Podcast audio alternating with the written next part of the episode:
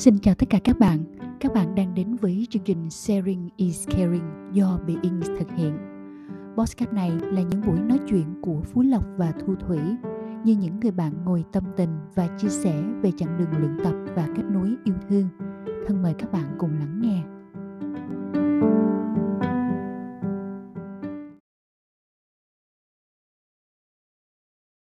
Xin chào quý vị khán giả, quý vị đang quay trở lại với chương trình Sharing is Caring. À, ngày hôm nay chúng ta vẫn chào đón một vị khách mời quen thuộc ở tập 11, chị Mỹ Hạnh. Xin chào chị Mỹ Hạnh, xin chào anh Phú Lộc. À, ở tập 12 chúng ta sẽ cùng đi sâu hơn vào luật hấp dẫn.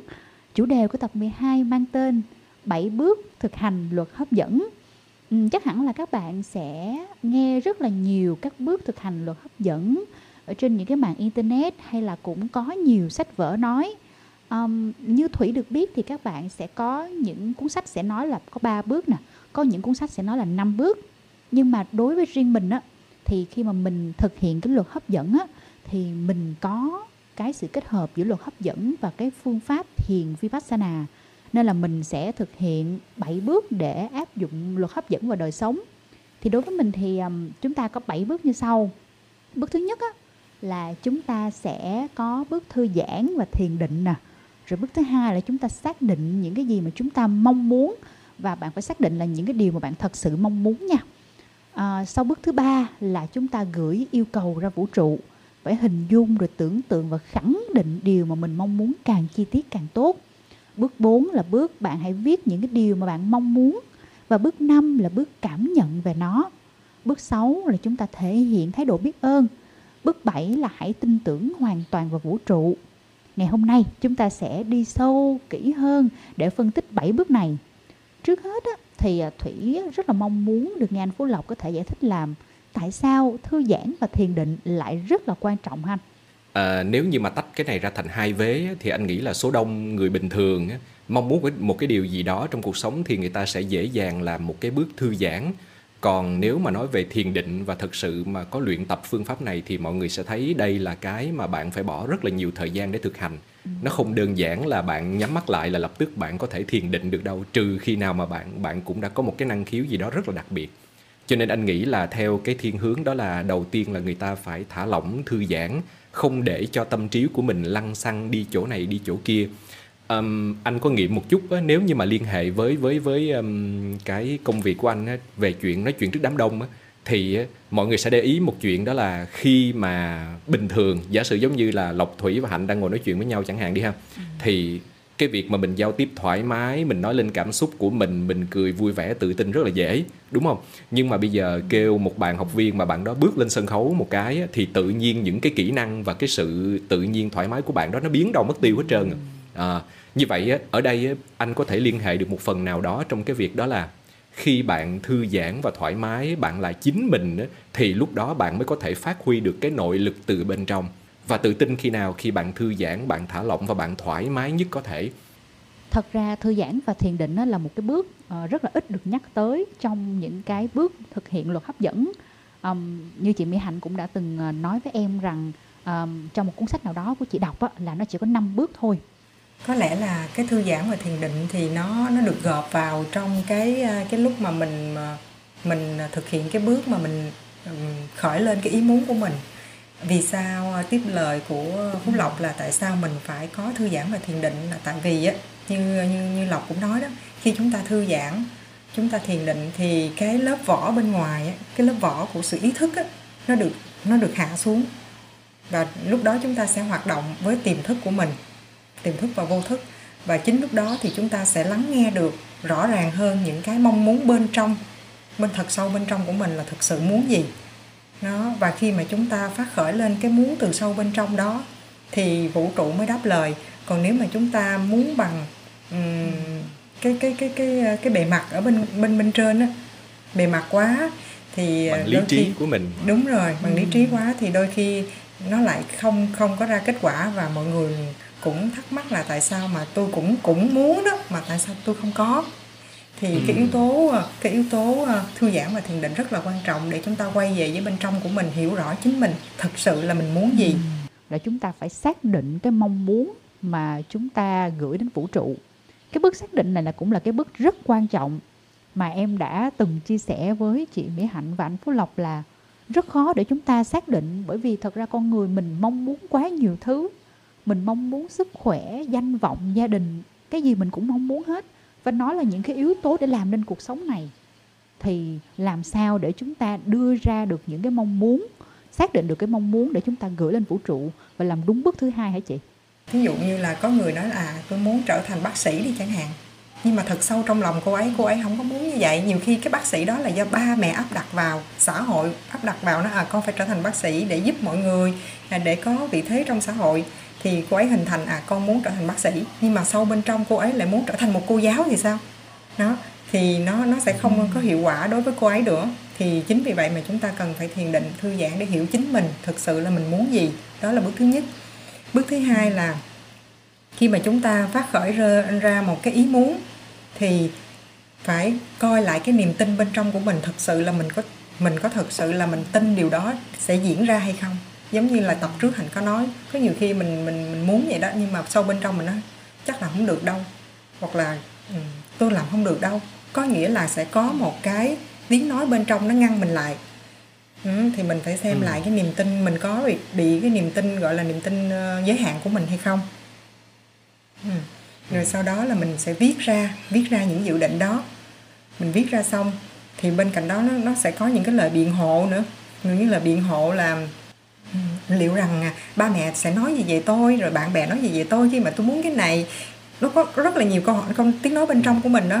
Đó. khi mà mình giải quyết được tất cả những cái đó mình trở về với chính mình và mình mạnh mẽ không? Điều này là tôi muốn.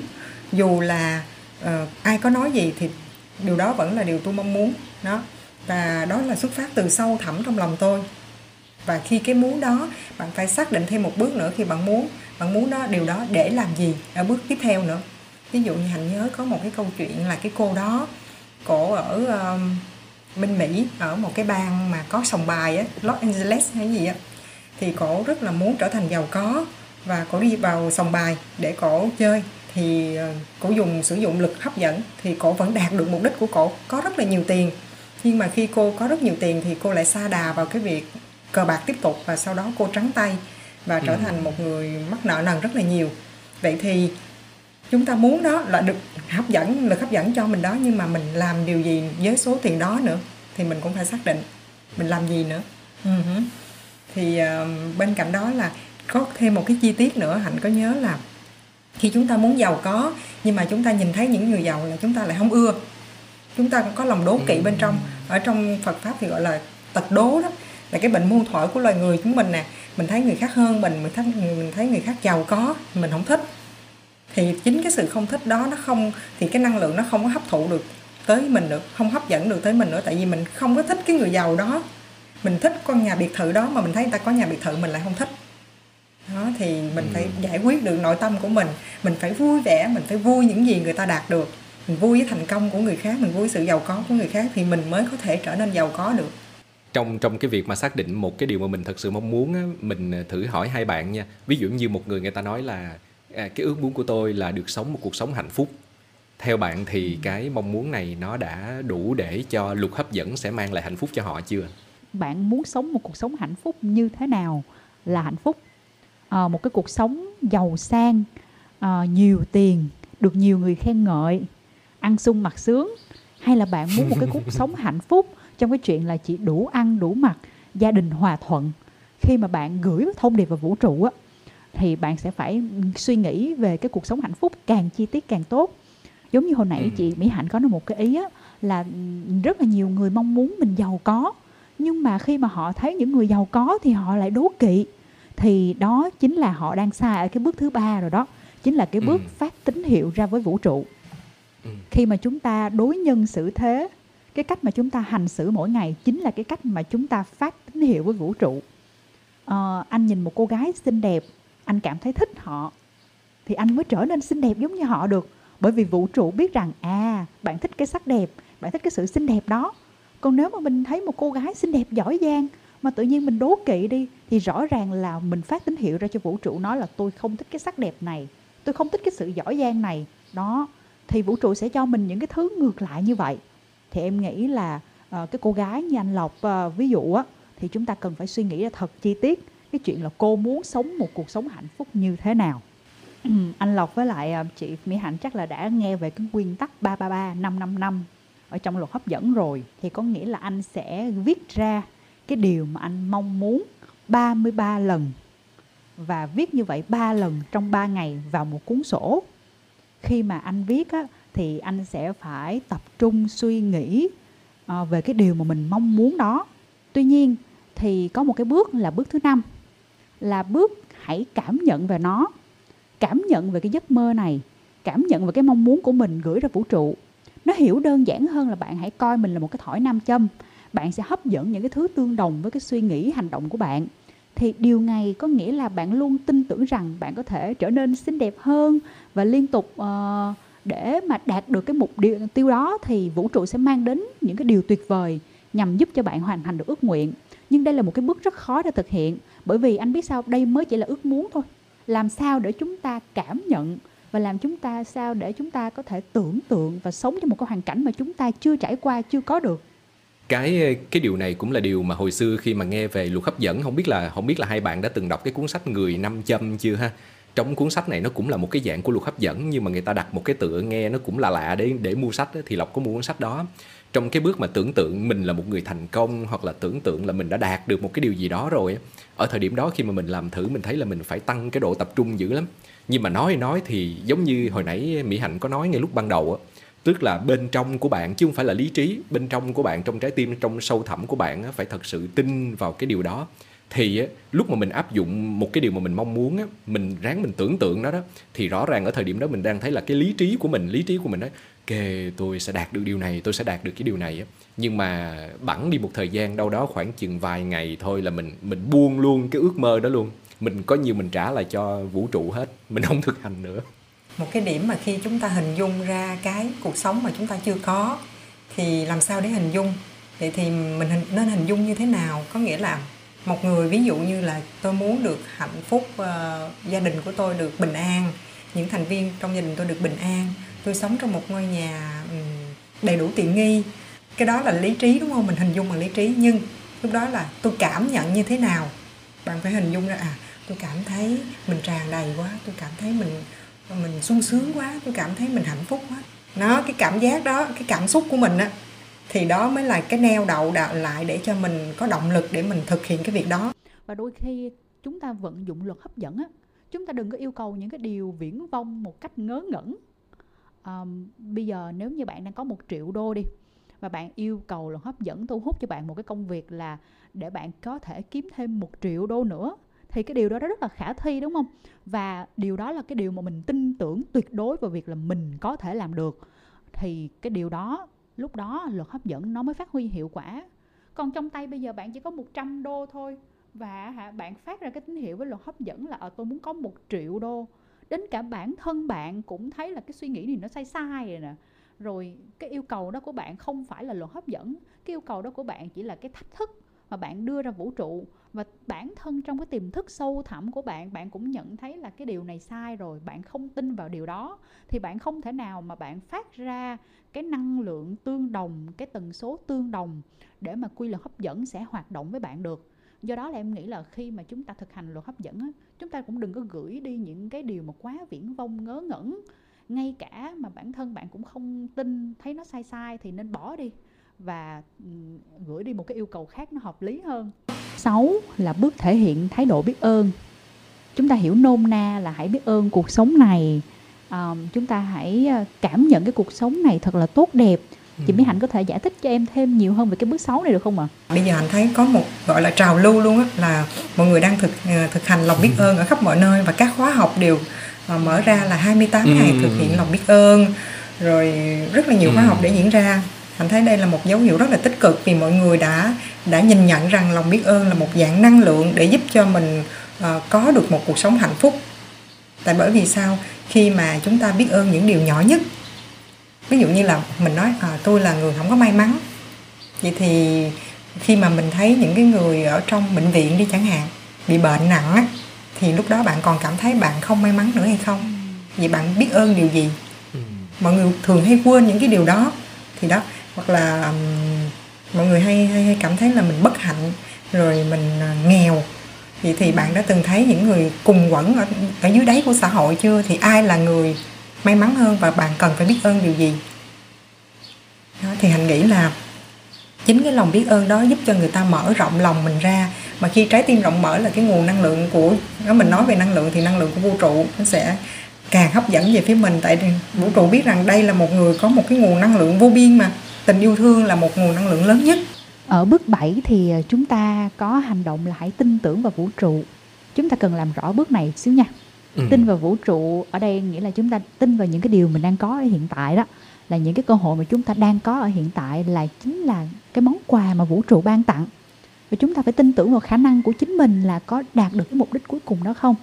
Anh phú lộc ơi thì anh có nghĩ đây là cái vấn đề về ý chí nữa không um, mình thường hay nói với học viên của mình như thế này nè à, nếu như mà soi về những cái điều mà bạn vận hành và làm trong cuộc sống á, thì bạn hãy so sánh nó với hai nơi đầu tiên á, là ở ở trên đây trong cái phần trí não ừ. của mình và cái chỗ thứ hai là ở trái tim của bạn ừ. nếu như bạn đang làm một cái gì đó bạn chuẩn bị muốn làm một cái điều gì đúng không bạn hãy soi chiếu hai chỗ này bạn coi coi ở thời điểm đó ừ. cái anh nào là cái anh vận dụng và làm việc dữ nhất đôi lúc tự nhiên cái anh lý trí này anh cứ phân bua ở phải làm bước này đi làm bước kia đúng rồi phải nên vậy nè nên như thế kia nè. Nhưng mà khi mà mình nhìn lại trong trái tim của mình xem xem là mình có nên làm như vậy không á tự nhiên mình cảm thấy có một cái cảm giác gì đó nó lạnh tanh nó không nó không có hứng khởi gì cả hết. Nó không hứng khởi gì cả. Đó đại khái như vậy. Và rõ ràng là thật là tuyệt vời khi mà hai cái anh này á, sẽ cùng đồng thuận với nhau. Nhưng mà đối với cá nhân của lộc á, khi mà thật sự để tạo ra một cái điều gì đó sức mạnh từ bên trong á, lộc hay dành thời gian để kiểm tra cái anh bạn chỗ này trái tim xem xem anh ta có thực sự đang thổn thức và đang tỏa ra một cái năng lượng ừ. mạnh hay không. Còn nếu như mà chỉ có cái anh lý trí trên đây ảnh chạy ảnh phân bua phải vậy nha phải nghĩ kia nha mà trái tim của lộc nó lạnh tanh thì lúc đó lộc sẽ dừng lại suy nghĩ cho kỹ trước khi mình mong muốn một cái điều gì đó. Tự nhiên anh phú lộc làm em nhớ tới một câu là khi trái tim lên tiếng mọi quy luật đều bị phá vỡ. Chúng ta sẽ đi ờ, tới một số ví dụ trong cuộc sống đi ha chúng ta áp dụng cái luật hấp dẫn trong cuộc sống như thế nào? Um, chị Mỹ Hạnh có nghe về những cái câu chuyện trong ngành y không? Những cái câu chuyện nói về ý chí của bệnh nhân chiến thắng lại bệnh tật. Có những cái câu chuyện vui em được nghe là uh, nhiều khi là có những cái người mà họ bị ung thư đến giai đoạn cuối rồi đấy chị. Nhưng mà khi mà họ nghe bác sĩ nói là uh, anh vẫn còn khỏe lắm. Anh vẫn có thể sống được ờ, uh, 10 năm 20 năm nữa cơ à, cứ đúng uống đúng cái thuốc ha uống đúng cái liệu trình mà tôi đưa ra ha. Nhưng mà mặc dù là họ đã đến giai đoạn cuối rồi nhưng mà chỉ cần họ nghe được những cái lời như vậy của bác sĩ là cái chuyện là ồ mình còn nhiều thời gian lắm mình vẫn còn sống được khỏe mạnh lắm. Thì tự nhiên nhiều khi họ lại sống được lâu mặc dù cái thuốc họ uống cũng không phải là cái thuốc điều trị gì đặc biệt cả chỉ là những cái viên thuốc bổ thôi. Thì chị Mỹ Hạnh có nghĩ đây chính là luật hấp dẫn không? Thì giống như là trong uh, nghiên cứu và trong cái quyển sách tinh thể của nước á, chúng ta cũng thấy rằng á, những cái tinh thể của nước nó rất là nhỏ. Thì trong cơ thể của chúng ta cũng có những tế bào những uh, những cái uh, những cái tổ hợp uh, rất là nhỏ. Nó mang cái những cái nguồn năng lượng. Vậy thì chúng ta cũng sống nhờ vào năng lượng năng lượng của lời nói. Các bạn thấy á, là lời nói nó rất là có sức mạnh nó có thể giết chết một con người mà cũng nó có thể cứu sống một con người đúng không? Thì thì chính lời nói nó có mang năng lượng. Đó và chính vì vậy mà khi một bệnh nhân hay là một người tuyệt vọng thất vọng mà chúng ta chỉ cần nói một lời nâng đỡ một lời an ủi mà có thể cứu sống được người đó là tại vì sao? Là vì người đó họ gặp được một nguồn năng lượng mạnh hơn nâng đỡ cái nguồn năng lượng của họ. Vậy tại năng lượng của họ đang thấp xuống vậy mà. Ừ. thì mình đến để mình nâng đỡ. Vì sao người ta dùng từ nâng đỡ? Có phải là dùng năng lượng để nâng họ lên không? Thì khi mà cái lực hấp dẫn nâng họ lên thì họ ừ. sẽ được mạnh mẽ hơn và họ sống tiếp cái phần đời còn lại của mình còn nếu mà người ta đang thất vọng người ta đang ờ, bệnh ờ, thập tử nhất sinh mình đến mình nói thôi bệnh này ờ, sắp chết đến nơi rồi thì có lẽ là ngày mai người ta sẽ chết đấy. Em chỉ đưa ra một cái ví dụ rất là nhỏ nhỏ về luật hấp dẫn đối với bản thân em mà em đã áp dụng nha. À, em có trồng hai cái cây hai cái cây sen đá thì em trồng cùng một lúc cùng một thời điểm. Một cái cây á, thì em để nó lớn tự nhiên thôi cũng với bằng tình yêu thương chăm sóc của mình. Nhưng mà riêng một cái cây á thì em có ghi chữ crush lên đó. Có nghĩa đơn giản là crush là cái người mà mình thích thôi. Thì mình nghĩ là à cái cây này sẽ đại diện cho cái người mà mình thích nè. Thì ừ. em sẽ cho anh Phú Lộc và chị Mỹ Hạnh xem cái kết quả của hai cái cây nha. Uhm, đây là một cái cây mà em trồng bình thường. Và đây là một cái cây mà em có ghi chữ crush. Uhm. Wow. anh Phú Lộc với chị Mỹ Hạnh có nhận ra sự khác biệt không nhiều lá hơn. Ừ. cây có chữ crush nhìn nó có vẻ nó mập mập hơn cây ờ, cây không có ai crush. Ừ. nó có vẻ nó mập mập hơn khỏe khỏe hơn. Còn bên Cây- cây, không cái cây không có gì hết không- nó đang héo héo ở dưới. Không có rớt nó kiểu như nó buồn nó cô đơn á. Nó bị ờ, lẻ loi trơ trọi nó nó mong manh á. Cây kia được Trời, rớt á là mạnh mẽ lên nói liền. tới chỗ này mình tự thấy chạnh lòng quá. Đây là ủa cái nhiều khi lọc được ai rớt thì sao?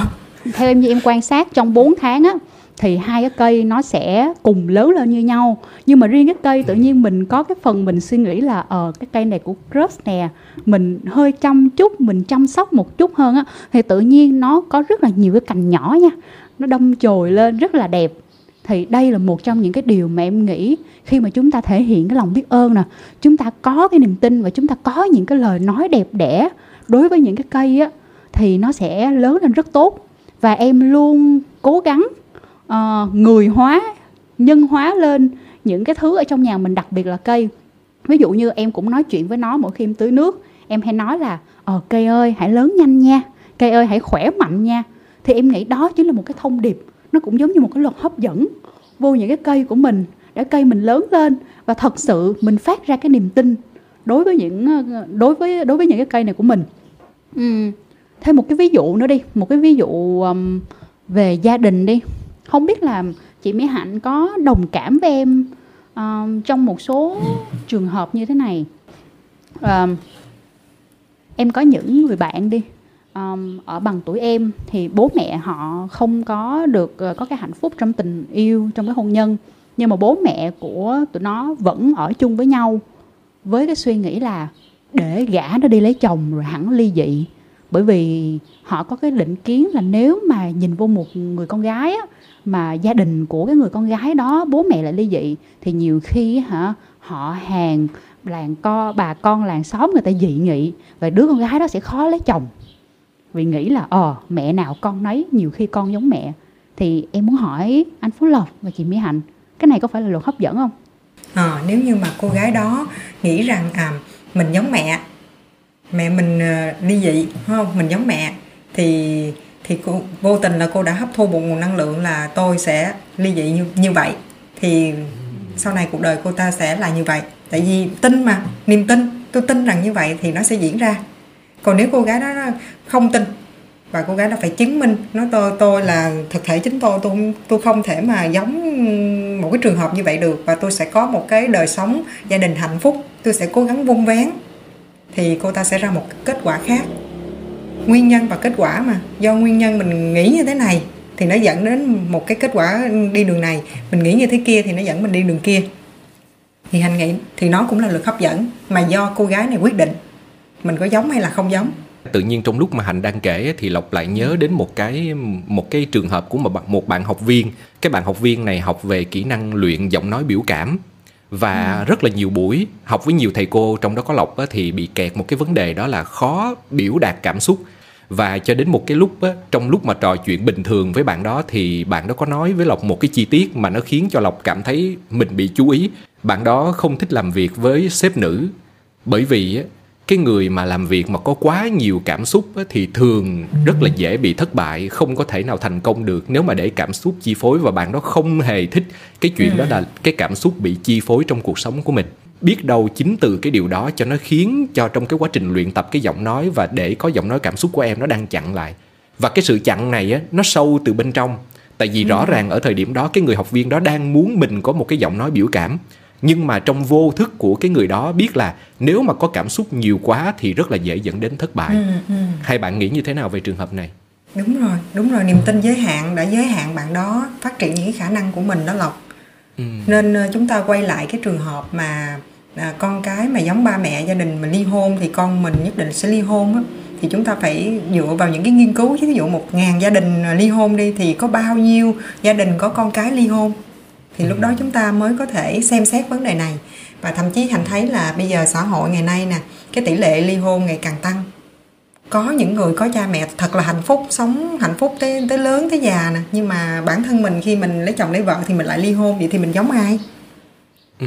ừ. Mình không thể mà gắn ghép là mình ờ, mẹ nào con nấy phải giống hay là mình phải giống ba giống mẹ.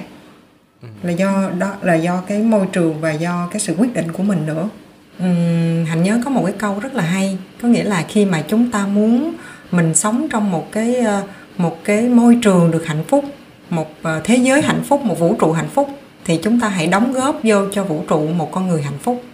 Một người đó là chính chúng ta. Và cái uh, Hipponopono nó cũng vậy. Thì cái ông tiến sĩ đó ổng ổng điều trị cho các bệnh nhân mà tâm thần á mà mà tội phạm á mà thậm chí là ông không có gặp mặt những người đó luôn. Một cái uh, thông điệp mà ông đã muốn truyền đến cho chúng ta là chính bản thân chúng ta hãy thay đổi. Tại vì thế giới do mình tạo ra mà. Nó liên quan đến tâm tưởng ở trong uh, Phật giáo Phú Lộc. Ừ. Thế giới quan của mình là do mình tưởng ra. Nên khi mà mình tốt lên mình biết ơn mình yêu thương mọi người thì cái cái cái cái cái cái thế giới quan của mình nhìn đâu cũng thấy là người tốt nhìn đâu cũng thấy là điều tốt đẹp thì lập tức những cái người xung quanh mình họ cũng sẽ tốt lên. Người ta thường hay nhắc nhiều đến những cái thế giới cổ đại mà cái nguyên nhân của những cái thế giới cổ đại này sụp đổ đó là do là do lòng tham của con người đó là do chiến tranh là do dịch bệnh tàn phá. Um, đâu đó cho đến thời điểm này thì mình vẫn cảm thấy một cái việc đó là người ta vẫn đang cố gắng sử dụng cái luật hấp dẫn để đạt được một cái điều gì đó mà nó phục vụ cho cá nhân của mình mà nếu như mà nhìn sâu hơn một chút xíu nữa thì mình sẽ thấy đó là nó phục vụ cho cái tâm tham ái của mình, một cái tâm tham của mình. Tôi muốn một số tiền, tôi muốn có một cái vị trí nào đó. Và khi mà chúng ta đang sử dụng một cái quy luật của vũ trụ theo ý kiến của mình thì mình thấy đó là cái vũ trụ này nó được định hình và nó được kết nối với tất cả chúng ta như thế đó. Nó không chỉ được sinh ra để phục vụ cho một cá nhân nào đó, để cho được lợi ích của một cá nhân nào đó thì chúng ta nên hướng tâm, hướng những cái mong muốn khát khao đó đến cho cộng đồng, đến cho tất cả mọi người. Bởi vì vũ trụ đẻ ra những cái quy luật này và cho chúng ta những điều này mà nếu chúng ta chỉ đơn thuần đó là vận dụng nó để lấy thêm lấy thêm cho chính bản thân mình thôi thì vô tình đến một cái lúc nào đó nó sẽ tạo ra thêm nhiều bất bộ, ổn. Và người ta có một cái hình ảnh đó là cái lòng tham của con người nó giống như cái việc đó là bạn uống nước muối bạn sẽ uống mãi uống mãi và sẽ không bao giờ có điểm dừng nếu mà bởi luật hấp dẫn, hôm nay bạn có được 10 tỷ đi chăng nữa thì chắc gì cái người đó sẽ hài lòng với 10 tỷ, người ta sẽ tăng lên 10 tỷ nữa 100 tỷ nữa. Ví dụ như vậy. Nãy giờ chúng ta đã làm rất là rõ cái ờ, bảy bước của luật hấp dẫn, làm sao để thực hiện và làm sao để thực hiện một cách đúng đắn. Tuy nhiên là có một cái khía cạnh khác bên cạnh luật hấp dẫn nữa. Giống như là thu thủy đã từng nói rằng khi mà bạn phát ra những cái năng lượng xấu, bạn sẽ thu hút những cái năng lượng xấu. Vậy còn khi mà bạn phát ra luật hấp dẫn. Bạn quá mong muốn một cái điều gì đó và bạn chỉ suốt ngày bạn nghĩ về nó thôi. Thì đó có phải là điều tiêu cực không hả anh Phú Lộc và chị Mỹ Hạnh? Ví dụ như là chúng ta thực hiện ờ, các bước của luật hấp dẫn xong rồi tròn đầy hết tất cả các bước thì bước cuối cùng anh nghĩ là ờ, trong quyển sách hạnh đọc và người ta hướng dẫn là chúng ta hãy tin tưởng vào vũ trụ và hãy quên đi. Giống như là mình hãy tin tưởng à vũ trụ sẽ sắp xếp vũ trụ sẽ có trật tự của nó có sẽ sẽ sắp xếp vũ trụ sẽ sắp xếp cho mình và mình hãy quên điều đó đi. Để chi? Để cho hạ cái tôi của mình xuống. Nhiều khi mình lại muốn muốn muốn không? Tôi muốn vậy và phải ra kết quả vậy thì mình bị tôi hóa. Ừ. đó. Thì mình cứ tin tưởng mình ở con đã khát khao con đã mong muốn như vậy rồi. Thì có nghĩa là ừ, con sẽ tin tưởng và phó thác cứ để vũ trụ vận hành. Bạn đừng có Ừ. can thiệp vào nữa. Và bạn hãy làm tốt những việc gì mà hiện tại bạn đang có bạn hãy sống với những cái bước mà vũ trụ à, trong luật hấp dẫn đã hướng dẫn cho bạn. Bạn hãy biết ơn bạn hãy yêu thương. Đó. Bạn hãy um, phá vỡ niềm tin giới hạn bạn phải bước qua giới hạn bạn hãy phát triển năng lực của mình. Kết quả hãy để vũ trụ trả lời. Để tránh trường hợp là chúng ta trở nên bị hoang tưởng có nhiều bạn á là giống như là tưởng tượng mình trở nên giàu có rồi cái bị hoang tưởng trong cái đó luôn sống trong thế giới đó tưởng tượng nhiều quá thế là mình bị ảo tưởng luôn. Đó thì chúng ta hết sức hết sức cẩn thận những cái trường hợp đó. Ừ.